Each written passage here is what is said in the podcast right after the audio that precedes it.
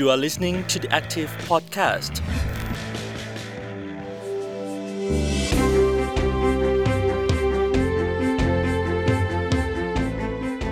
หรือไม่คะว่าสังคมไทยเรามีความหลากหลายทางอัตลักษณ์ มีความหลากหลายทางชาติพันธุ์หรือชนเผ่าพื้นเมือง ที่เรียกว่า indigenous people ซึ่งก็คือกลุ่มสังคมที่มีวัฒนธรรม ความเชื่อประเพณีและภาษาที่สืบทอดกันมาจากรุ่นสู่รุ่นค่ะ แล้วก็มีมากกว่า 60 กลุ่มชาติพันธุ์ หรือจำนวนราวๆกว่า 10 ล้านคนในไทยเลยค่ะ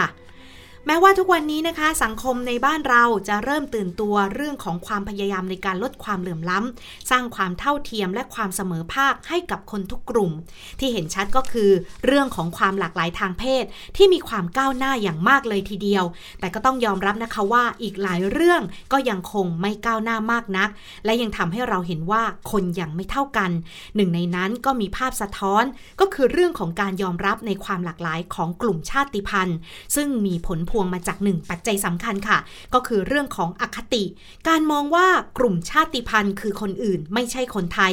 ทั้งที่แท้จริงแล้วสังคมไทย อยู่ร่วมกันบนความหลากหลายทางชาติพันธุ์ ความหลากหลายทางวัฒนธรรมอย่างที่เล่ามาตั้งแต่ตอนต้นค่ะ และในห่วงเวลาที่ฝ่ายนโยบายหรือรัฐบาลนะคะตอนนี้ก็กำลังเดินหน้าหลายภาคส่วนนะคะ ในสังคมก็ร่วมกันผลักดัน เสนอกฎหมายชาติพันธุ์ ที่มีอย่างน้อยๆแล้วค่ะ ไม่ต่ำกว่า 4 ฉบับนะคะ ที่กำลังจะนำเข้าสู่การพิจารณาในสภาพร้อมกัน The Active Podcast วันนี้โดยหลิงทัศนีประกอบบุญ จึงชวนหนึ่งในคนที่ทำงานร่วมกับกลุ่มชาติพันธุ์ และยังเป็นกรรมการสิทธิมนุษยชนแห่งชาติ ก็คือพี่ด้วงปรีดาคงแป้นเพื่อชวนหาคำตอบว่า เราจะทำยังไงให้เกิดการยอมรับความเข้าใจบนความหลากหลายทางชาติพันธุ์ และความหลากหลายทางวัฒนธรรม สวัสดีค่ะพี่ด้วงคะสวัสดีค่ะ ค่ะพี่ด้วงคะวันนี้ก็คงจะต้องเริ่มจากสิ่งที่หลิงเกริ่นมาก็คงจะเป็นเรื่องของการที่ต้องคุยกันก่อนแล้วค่ะว่า ความสำคัญ ของความหลากหลายในมิติความหลากหลายชาติพันธุ์ละค่ะ ว่า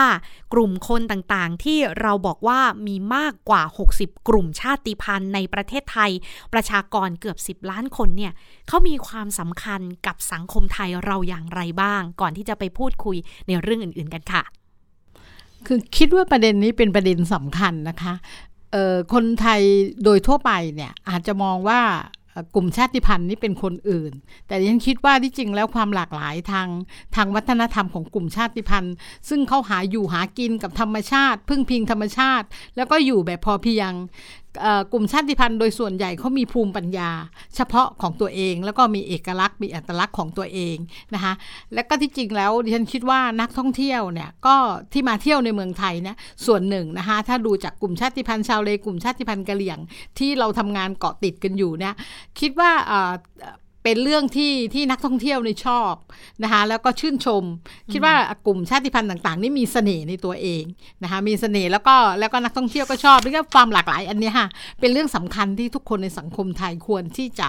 ควรที่จะช่วยกันในการที่จะรักษาไว้นะคะแต่ว่ามันมีข้อจำกัดอยู่บางอย่าง ที่บางทีคนในสังคมไทยไม่เข้าใจ เนื่องจากว่าพี่น้องกลุ่มชาติพันธุ์เนี่ยมักจะอยู่ตามภูเขาตามทะเลซึ่งอยู่ในที่ไกล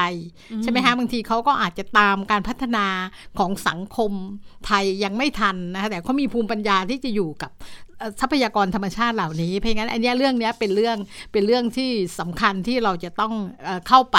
ให้เกิดกระบวนการเรียนรู้ทั้งคนรุ่นใหม่ แล้วก็กลุ่มชาติพันธุ์ใหม่ ๆ เหมือนอย่างเราดูอย่างเดียวอย่างแรกก็คืออย่างภูมิปัญญาเรื่องกาแฟเนี่ยเราจะเห็นว่ากาแฟไทยนี้ตอนนี้ดังไปทั่วโลก ซึ่งเกิดจากการพัฒนาของกลุ่มชาติพันธุ์ หรือว่าลองแงงซึ่งเป็นวิถีของวัฒนธรรมของชุมชนชาวเลเนี่ยนะคะ ก็ตอนนี้ก็เริ่มเผยแพร่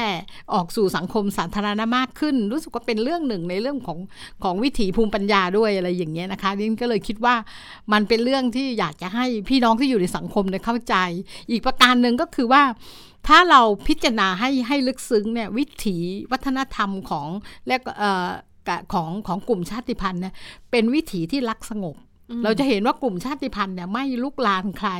รักสงบไม่ไม่นิยมเรื่องความรุนแรงไอเนี้ยเป็นวิถีที่สันติอะ สันติภาพอะสันติที่ทุกคนในโลกกำลังฟานหา เพราะงั้นวิถีของกลุ่มชาติพันธุ์เนี่ยอันนี้ก็เป็นอันหนึ่งที่ที่น่าสนใจในสังคมไทย แต่ถามว่าเราจะทำยังไงให้คนในสังคมไทย ได้เข้าใจอันนี้ฉันคิดว่าทั้งสื่อสารมวลชน ทั้งการศึกษาในท้องถิ่นอะไรอย่างเงี้ยค่ะหรือการศึกษาของของในระดับต่างๆนี่จะมีส่วนสำคัญในการที่จะช่วยกันส่งเสริม ตอนนี้เราถือว่าเป็นก้าวย่างที่ดีนะคะ ที่ตอนแรกมีมติคอรมอเมื่อปี 53 เราจะเห็นว่ามีมติคอรมอแค่ 2 กลุ่มชาติพันธุ์ ทั้งๆที่คุณหลินกล่าวมาตอนต้นว่าเรามีตั้ง 60 กลุ่มชาติพันธุ์ดิฉันนี่รู้จักชาวเลเมื่อเมื่อเมื่อหลังจากซึนามิ แล้วเราก็ไปทำงานด้วยแล้วเราก็เห็นการเติบโตของกลุ่มชาติพันธุ์นี้ว่า ว่าได้ต้องลุกขึ้นมาเพื่อที่จะปกป้องสิทธิของตัวเองอะไรนี่มากมาย แล้วก็เราคิดว่าการยกระดับขึ้นมาจนจนจนกลุ่มชาติพันธุ์น่ะ บรรจุเรื่องของตัวเองไว้ในรัฐธรรมนูญ มาตรา 70 ด้วยนะคะ ว่าว่ารัฐรัฐจะต้องส่งเสริมให้กลุ่มชาติพันธุ์สามารถจะมีวิถีชีวิตอออยู่ได้อย่างอย่างอย่างมั่นคงอย่างอย่างอย่างอย่างวิถีชีวิตที่ดั้งเดิมอะไรอย่างเงี้ย คือมันมีพัฒนาการมาเรื่อยๆ แต่มันก็พัฒนาการช้าเหมือนคุณหลินว่านะคะเออกว่าจะมีมติคอรมอก็ใช้เวลานาน แล้วก็กว่าที่จะบรรจุในรัฐธรรมนูญมาตรา 70 แต่ว่าเราก็ถือว่าเป็นความก้าวหน้า ตอนนี้ที่มีมีเรื่องการล่าง พรบส่งเสริมและคุ้มครองกลุ่มชาติพันธุ์แล้วก็ทางรัฐบาลรับแล้วเนี่ยก็ถือว่าเป็นความก้าวหน้าอีกอีก step หนึ่งนะคะค่ะ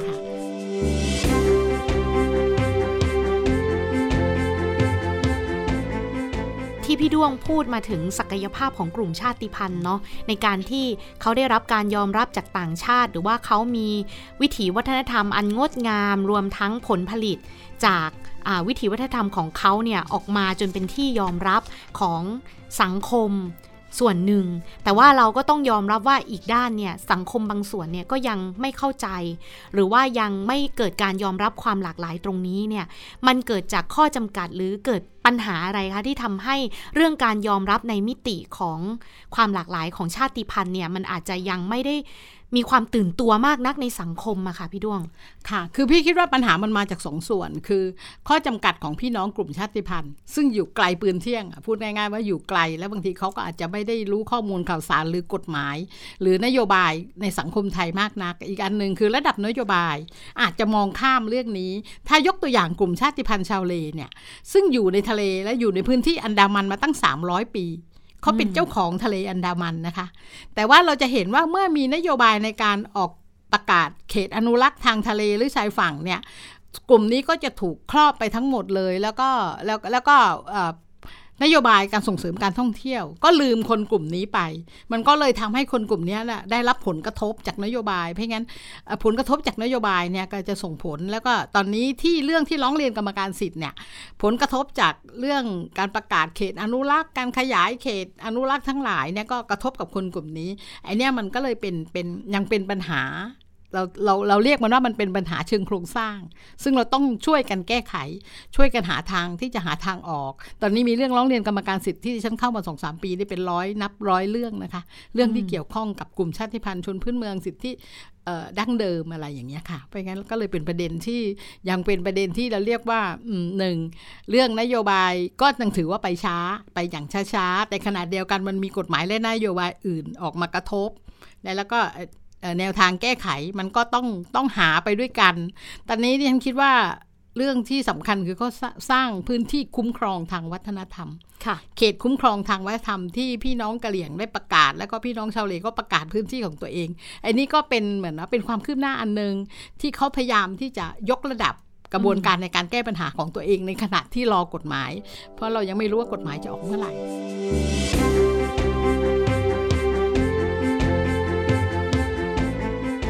อย่างที่บอกอะค่ะพี่ด้วงว่าเออตอนนี้เราเห็นแบบความก้าวหน้าหรือว่าการเห็นคุณค่าของตัวเองการลุกขึ้นมาเพื่อที่จะบอกกับสังคมเนาะว่าเขาอะมีความสำคัญบนความหลากหลาย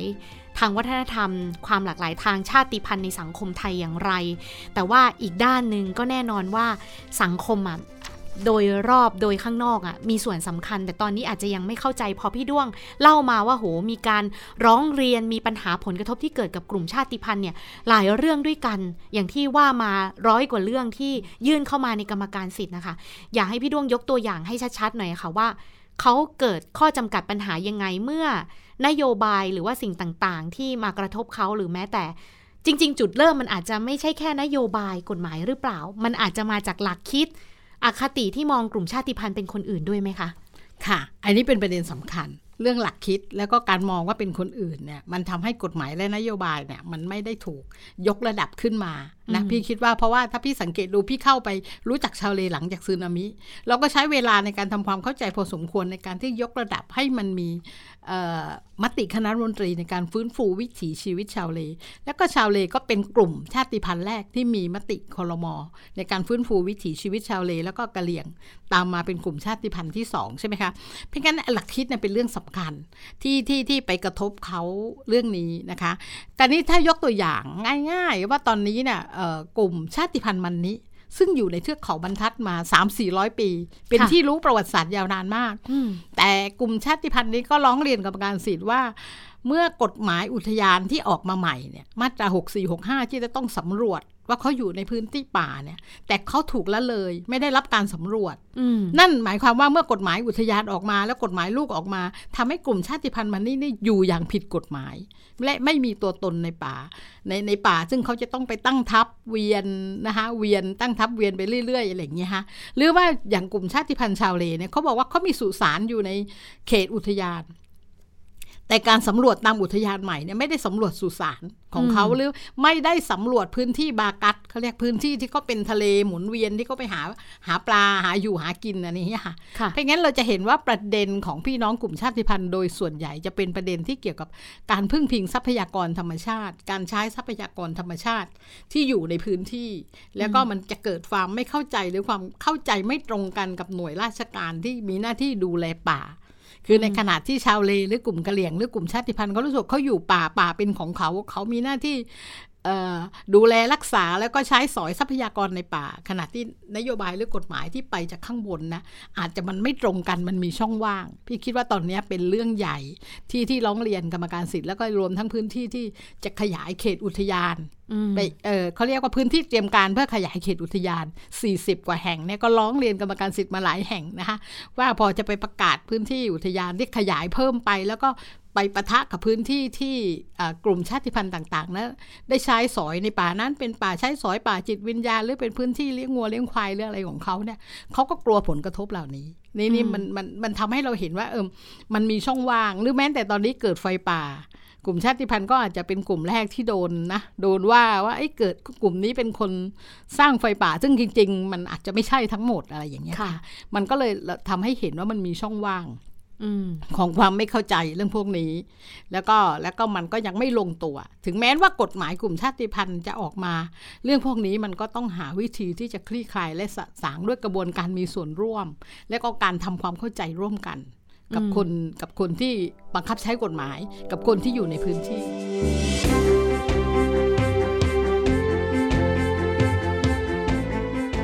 ตอนนี้กำลังเดินหน้ากลไก ที่จะมาช่วยหนุนเสริมนะคะ ก็อยากให้พี่ด้วงย้ำว่า กฎหมายเนี้ยจะมีความสำคัญแล้วก็เข้ามาช่วยหนุนเสริมยังไงในในระหว่างที่หลายฝ่ายร่วมกันผลักดันอยู่เนี่ยค่ะค่ะ พี่คิดว่าเอ่อกฎหมายนี้จะช่วยยกระดับ ยกระดับสภาพความเป็นอยู่ของกลุ่มชาติพันธุ์และชนเผ่าพื้นเมืองนะคะเพื่อที่จะเพื่อที่จะประกาศพื้นที่ให้ชัดเจนว่าตรงไหนเป็นพื้นที่คุ้มครองทางวัฒนธรรม ตรงไหนเป็นพื้นที่ป่าอนุรักหรือตรงไหนที่เป็นพื้นที่ท่องเที่ยว คือมันจะช่วยคลี่คลายปัญหาเหล่านี้ แล้วก็กฎหมายนี้จะช่วยส่งเสริม ให้กลุ่มชาติพันธุ์เข้มแข็งขึ้น ให้เขาได้มีโอกาสที่จะที่จะยกระดับประเพณีวัฒนธรรมวิถีชีวิตของเขาหรือรวมทั้งภูมิปัญญาของเขา ซึ่งมันมีอยู่จำนวนมากเนี่ยได้ได้ได้เด่นชัดขึ้นเนาะแล้วก็ได้มีการเผยแพร่ออกไป ซึ่งดิฉันคิดว่ามันเป็นเรื่องที่สำคัญสำหรับสำหรับสังคมไทย โดยเฉพาะประเทศไทยเป็นประเทศที่ส่งเสริมการท่องเที่ยว เป็นหลักแล้วเราก็มีรายได้จากนโยบายการท่องเที่ยวจำนวนมาก เพราะงั้นการที่เราส่งเสริมประเพณีวัฒนธรรม ภูมิปัญญา อัตลักษณ์และเอกลักษณ์ของของกลุ่มชาติพันธุ์ขึ้นมาให้เด่นชัดเนี่ยมันก็เป็นเหมือนซอฟต์พาวเวอร์นะมันเป็นเหมือนส่วนหนึ่งที่เราจะสามารถที่จะสร้างเสน่ห์นะกับกับกับสังคมไทยได้ แล้วก็ทำให้นโยบายการท่องเที่ยวเนี่ยก็เดินหน้าไปได้ด้วยดี และทำให้วิถีชีวิตและว่าทำของกลุ่มชาติพันธุ์เนี่ยอออยู่ได้อย่างมีศักดิ์ศรีความเป็นมนุษย์ และสิทธิดั้งเดิมของเขาที่มีเขามีอยู่เดิมแล้วเนี่ยมันจะได้จะได้นำไปสู่กระบวนการที่ที่พัฒนาให้มันดียิ่งขึ้น ก็คิดว่าที่จริงแล้วสังคมไทยต้องทำความเข้าใจเรื่องนี้ แล้วก็พยายามที่จะช่วยกันเจรไนพี่คิดว่านะคะ เพราะเหมือนถ้าถ้าพี่ลงไปที่ในในพื้นที่ของชาวเลพี่ก็จะเห็นว่าเขามีวิถีชีวิตวัฒนธรรมภูมิปัญญาที่แบบ คนรุ่นใหม่สมควรที่จะศึกษาอย่างอย่างยิ่ง หรือว่าถ้าเราไปในพื้นที่ที่ก็ทำพื้นที่ทางทางของกะเหลี่ยงเนาะที่ที่อยู่ในที่อยู่บนดอยบนเขาเนี่ยซึ่งเขามีไร่หมุนเวียนมีอะไร ซึ่งมันเป็นเรื่องที่เราควรจะได้เรียนรู้ว่าตรงเนี้ยมันเป็นพื้นที่ที่เป็นการเกษตรที่ปลอดสารไม่ต้องใช้น้ำมาก แล้วก็เป็น เป็นพื้นที่ที่มีความอุดมสมบูรณ์ มีความมั่นคงทางอาหาร เป็นอย่างมากเนี่ยมันเป็นยังไงแบบไหนอะไรเงี้ยก็อยากให้คนในสังคมได้ได้เรียนรู้ค่ะ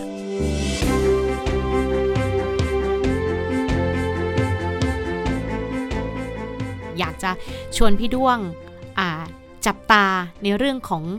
การที่กำลังจะพิจารณาร่างกฎหมายชาติพันธุ์ ที่เราบอกว่าอย่างน้อยๆแหละ มีไม่น้อยกว่า 4 ฉบับ ทั้งฉบับของรัฐบาล ฉบับของสภาชนเผ่าพื้นเมืองแห่งประเทศไทย ฉบับของพีมูฟโดยภาคประชาชนและเครือข่ายชาติพันธุ์ แล้วก็ฉบับของพรรคก้าวไกลด้วย แล้วก็ไม่แน่ด้วย ก็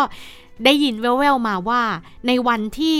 ผลักดันกันทุกฉบับเข้าสู่สภาอาจจะมีร่าง ของพักแกนนำรัฐบาลคือพักเพื่อไทยเนี่ยเสนอเข้าไปประกบด้วยก็ได้เนี่ยในระหว่างที่กำลังมีกฎหมายไม่น้อยกว่าสีฉบับเข้าเนี่ยค่ะสังคมเองเนี่ยจะต้องร่วมจับตา ร่วมที่จะส่งเสียงหรือว่าร่วมที่จะอบอกไปยังพักการเมืองต่างๆ ที่จะเห็นความสำคัญต่อร่างกฎหมายนี้ยังไงกันบ้างคะ ค่ะ พี่คิดว่ากฎหมายทั้งสี่ฉบับเนี่ยมีเรื่องที่มันร่วมกันอยู่เนาะสองประเด็นก็เหลือเรื่องเขตคุ้มครองทางวัฒนธรรม ซึ่งเขาได้ทำนำร่องกันไปแล้ว และก็เป็นเป็นเป็นเรื่องที่มีความสวยงาม เพราะมันเกิดความร่วมมือกับหลายฝ่ายในพื้นที่ อีกอันหนึ่งคือเรื่องสมัชชา หรือสภาชนเผ่าพื้นเมือง เรื่องเป็นซึ่งเป็นกระบวนการที่เสริมความเข้มแข็งเนาะให้กับกลุ่มชาติพันธุ์ เพื่อที่เขาจะได้ได้อยู่ในสังคมร่วมกับสังคมต่อไปในระยะยาวได้อย่างได้อย่างได้อย่างมั่นคงยั่งยืนนะคะอันนี้ก็จะเป็นประเด็นที่สำคัญ พี่คิดว่ากฎหมายทุกฉบับจะมีประเด็นร่วมอันนี้ แต่ยังไงก็ตามเนี่ยเราก็ยกก็อยากจะเชียร์แล้วก็ส่งเสียงให้ให้กฎหมายนี้เร่งออกมานะคะ เพื่อที่จะเราเราจะได้เดินหน้าต่อไปอะไรอย่างเงี้ยค่ะ ในฐานะกรรมการสิทธิ์เนี่ยจริงๆแล้ว เราก็ให้ความเห็นไปแล้ว ต่อเรื่องกฎหมายนี้นะเห็นเห็นด้วยอย่างยิ่งที่ที่กฎหมายนี้จะเร่งออกและเพื่อที่จะเพื่อที่จะทำให้คนประมาณสักสิบล้านคนเนี่ยได้ ได้อะไรนะมีที่พึ่งนะคะแล้วก็มีมีทางออกในการที่จะแก้ไขปัญหาตัวเองค่ะกลไกในสภาแล้วก็โปรเซสกระบวนการต่างๆ ก็คงจะเดินกันไปนะคะ เดินหน้ากันไปตามขั้นตอน ในการพิจารณากฎหมาย ซึ่งต้องใช้ระยะเวลา เป็นช่วงหนึ่งเลยแหละ เพราะว่ากว่าจะเข้ามาเนี่ยก็โหใช้เวลาทั้งการร่างการรับฟังความเห็น ผ่านมาเรียกว่า 2 รัฐบาลเลยทีเดียวค่ะพี่ด้วง แต่ในระหว่างนี้ที่สำคัญไม่น้อยไปกว่าก็คือ การสร้างการรับรู้หรือความเข้าใจของผู้คนในสังคมที่จะตื่นตัวต่อความสำคัญของกลุ่มชาติพันธุ์นี่แหละ ตรงนี้เนี่ยถ้าเราจะทำให้มันเกิดการยอมรับเกิดความเท่าเทียม เกิดความเสมอภาคกันจริง ๆ ในเรื่องของความหลากหลายของชาติพันธุ์เนี่ยตรงนี้เองเนี่ยเราจะต้องร่วมมือกันอย่างไร คนในสังคมเองจะต้องปรับไมซ์เซตเดินหน้าเรื่องนี้กันยังไงคะพี่ดวง พี่ว่าเรื่องนี้สื่อมวลชนจะมีจะเป็นส่วนสำคัญเนาะในการที่จะเผยแพร่ชุดความรู้ แล้วก็ภูมิปัญญาต่างๆ ของกลุ่มชาติพันธุ์ นอกจากสื่อมวลชนแล้วก็คือสถาบันวิชาการ ซึ่งมีงานศึกษาวิจัยเกี่ยวกับกลุ่มชาติพันธุ์นี่ก็เยอะนะคะซึ่งจะช่วยกันเผยแพร่เรื่องนี้แล้วก็อยากจะให้อันที่จริงแล้วพี่คิดว่าตอนนี้มันมีความก้าวหน้าคือกลุ่มชาติพันธุ์เองเขาก็มีสื่อของเขาในการที่จะบอกเล่าเรื่องราว เรื่องราวของเขาเองในสังคมก็อยากจะเชิญชวนพี่น้องประชาชนที่อยู่ในสังคมเนี่ยได้ช่วยกันเข้ามาเรียนรู้แล้วก็ส่งเสียงนะส่งเสียงเพื่อให้พรบนี้ผ่าน อย่างรวดเร็วแล้วก็ช่วยกันในการที่จะสนับสนุนนะลองทั้งสินค้าทั้งภูมิปัญญาหรือทั้งอะไรของของของกลุ่มชาติพันธุ์ด้วย เพื่อให้คนรุ่นใหม่ของกลุ่มชาติพันธุ์เนี่ยเขาจะได้จะได้นะเป็นเป็นอะไรนะเป็น บางบางบางคนเนี่ยเขาก็เป็นสตาร์ทอัพเป็นเป็นนักธุรกิจรุ่นใหม่อะไรอย่างเงี้ยเพราะพี่คิดว่ายังไงก็ตามในกลุ่มชาติพันธุ์เขาก็ต้องปรับตัวเข้ากับสังคมใหม่อะไรอย่างเงี้ยนะครับก็เลยก็เนี้ยก็อยากจะเชิญชวนพี่น้องประชาชนให้มาช่วยกันนะคะต่อเรื่องนี้ค่ะหรืออีกประเด็นหนึ่งหรือว่าเราจะตั้งต้นกันด้วยการมองย้อนตัวเองไหมคะพี่ด้วง กับคำถามที่ว่า เอ๊ะ เราเป็นใคร เราอยู่ในชาติพันธุ์ไหนด้วยหรือเปล่า เพราะว่าอย่างที่บอกว่า เอ๊ะ ข้อมูลเนี่ยไม่น่าเชื่อนะ ถ้าถ้าเราไม่ได้มาติดตามเรื่องนี้โดยตรงเนี่ยเราอาจจะไม่รู้ก็ได้ ว่าชาติพันธุ์ในประเทศไทยมีมากกว่า 60 กลุ่มด้วยกัน แล้วก็กระจายอยู่ทุกภูมิภาคแบบนี้กลุ่มคนไทยเชื้อสายจีนก็ถือเป็นชาติพันธุ์หนึ่งด้วยเหมือนกัน อันนี้ก็เพิ่งผ่านมาสำหรับเทศกาลตรุษจีนเนี่ยเราจะเห็นว่าบางคนเนี่ยไม่ได้เป็นคนไทยเชื้อสายจีนนะ แต่พอถึงเทศกาลนี้ก็ไปหยิบ เสื้อของคนจีนมาใส่ถ่ายรูปกันอะไรอย่างเงี้ยเราก็เหมือนกับเราเรียนรู้วัฒนธรรมและการยอมรับ เรื่องของชาติพันธุ์ไปด้วยในตัวอยู่แล้ว แต่ว่าอย่างที่บอกว่าจริง ๆ มีตั้ง 60 กลุ่มอะกลุ่มอื่นๆ เราก็ต้องยอมรับด้วยไหมอะไรเงี้ยค่ะค่ะ ที่จริงนี้เป็นประเด็นที่ชวนคิดชวนคุยได้อย่างดีเลย พี่เห็นด้วยนะคะว่า ถ้าเราจินตนาการว่าประเทศไทยเนี่ย เรายอมรับการมีอยู่ของกลุ่มชาติพันธุ์แบบแบบแบบชาติพันธุ์ เชื้อสายจีนเนี่ยแต่เรายอมรับหลากหลายทุกกลุ่มเลย แล้วก็ทำให้แต่ละกลุ่มเนี่ยได้เผยแพร่จุดเด่นของตัวเองเนี่ยฉันคิดว่ามันสร้างเสน่ห์อย่างยิ่งให้กับเมืองไทยเลย เราลองดูว่าพอเราไปในพื้นที่ที่ชาวเลเขาลำลองแงงเขาก็มีวิถีลองแงงทุกครั้งที่ดิฉันไปในร่วมงานรวมญาติชาวเล เราก็จะเห็นว่านักท่องเที่ยวก็เข้ามาร่วมลำลองแงงกับชาวเล เวลาเราไปทางภาคเหนือเราก็เห็นว่ามีเสื้อของพี่น้องกะเหลี่ยงและพี่น้องชนเผ่าต่าง ๆ ที่มันหลากหลาย เพียงนั้นดิฉันก็เห็นด้วยกับคุณหลินอย่างยิ่งเลยนะว่าถ้าเราจินตนาการถึงกลุ่ม งานงานวันตรุษจีนเนาะที่คนไทยก็ชอบมากอะไรอย่างเงี้ยเพราะงั้นเวลามันมีวิถีของของกลุ่มอื่น เราก็ควรที่จะเข้าร่วมแล้วก็แสดงความอะไรนะ ความขอบคุณเขาแล้วก็แล้วก็ทำยังไงที่จะช่วยเผยแพร่เรื่องราวของเขาด้วยนะคะคะดิฉันเห็นด้วยเห็นด้วยเป็นอย่างมากเลยค่ะ แล้ววันก่อนก็เห็นมีการประกวดวัฒนธรรมของเมียนใช่ไหมคะที่ที่ทางภาคเหนือดิฉันดูในทีวีก็รู้สึกว่าโอ้ชื่นชมมากเลย กลุ่มนี้ก็น่ารักมีเสื้อผ้า มีอะไรมีภูมิปัญญาเนาะที่ที่เกี่ยวกับการทำเรื่องนี้อย่างอย่างงดงามอย่างสวยงาม ไม่เหมือนใครแล้วก็ไม่ซ้ำใครเนี่ยค่ะซึ่งจริง ๆแล้วเนี่ยเราต้อง ขอบคุณกลุ่มชาติพันธุ์ด้วยซ้ำใช่ไหมคะ พี่ดวงที่ทำให้ประเทศไทยเรามีความหลากหลายอะ่ะ ทั้งวัฒนธรรมทั้งศิลปะที่มันเป็นทุนอย่างมากเลย เพราะว่าถ้าเราไม่มีกลุ่มคนเหล่านี้ที่มีคิดผ้าทอ ลายสวยงามที่เป็นเอกลักษณ์ หรือว่าการดูแลรักษาป่าเนี่ยเราก็เหมือนขาดกำลังสำคัญที่จะร่วมพัฒนาประเทศไปด้วย เพราะทุกคนล้วนมีความสำคัญเป็นกำลังสำคัญทั้งนั้น ใช่ค่ะนะคะ เรื่องนี้เราก็คงจะต้องช่วยกัน เหมือนเวลาพี่ไปในพื้นที่ทางทางอันดามันเนี่ย พี่ถามผู้หญิงชาวเลว่า หน้าหาดเนี่ยเขาหาหอยได้ขี่ชนิด เป็น 20 ชนิดเลย แต่ว่าเวลาเราไปเที่ยวชายหาดเราก็จะไม่รู้เลย แต่เขานับไล่มาเลยนะว่ามันหอยอะไรบ้างตั้ง 20 ชนิดเหรอที่พี่น้องสามารถหาได้ แต่เราอะถ้าเป็นนักท่องเที่ยวเฉยๆเราก็จะไม่รู้ เวลาเราไปในพื้นที่ไร่หมุนเวียนเนี่ยเขาบอกว่ามีพืชพันธุ์ธัญญาหารที่กินได้เลยไร่หมุนเวียนนะเป็นเกือบ 40-50 ชนิดนะ่ะซึ่งมันเป็นเรื่องนะเรื่องเซอร์ไพรส์มากสำหรับคนเมือง พี่ก็เลยรู้สึกว่าอยากจะให้ลูกหลานอยากจะให้เด็กเยาวชนคนไทยนักเรียนนักศึกษาได้เรียนรู้ภูมิปัญญาพวกนี้ เพราะพี่จำได้ว่าดรนรมนท่านเคยพูดเลยว่า ภูมิปัญญาพวกนี้ถ้าเราไม่ฟื้นฟูไม่ไม่แสวงหา หรือไม่ไม่รักษาไว้ เดี๋ยวมันก็จะสูญหายไปกับกลุ่มชาติพันธุ์ หลายกลุ่มที่สูญหายที่ที่มันที่มันสูญหายไปแล้วอะไรอย่างเงี้ยค่ะเพราะคือองค์ก็น่าเสียดายค่ะ เพราะคือองค์ความรู้คือภูมิปัญญาคือทุนสำคัญเนาะอย่างเรื่องของที่พี่ด้วงว่ามาไม่ว่าจะเป็นเรื่องของหอยหรือพืชผักที่มีความหลากหลายในไร่ยังรวมไปถึงสมุนไพรต่างๆ ที่กลุ่มมันนี้ หรือว่ากลุ่มต่างๆ ที่อยู่ในพื้นที่ป่าเนี่ยเขามีความรู้อย่างดี ซึ่งจริง ๆ ถ้าเราเอาองค์ความรู้นั้นเนี่ยมาร่วมกับความรู้สมัยใหม่ในการพัฒนา เพื่อที่จะทำให้มันมีเรียกว่าตำรับยาที่หลากหลายมากขึ้นก็จะเป็นผลดีต่อคนไทยด้วย ซึ่งจริง ๆ มันล้วนแล้วแต่มีคุณค่าทั้งนั้นที่ว่ามาใช่เลยค่ะ เห็นด้วยเลยค่ะนะแล้วก็ก็หวังว่ากฎหมายที่จะออกมารอบนี้จะช่วยเราในการที่จะรักษาเรื่องพวกนี้ แล้วก็ฟื้นฟูเรื่องพวกนี้ไว้ได้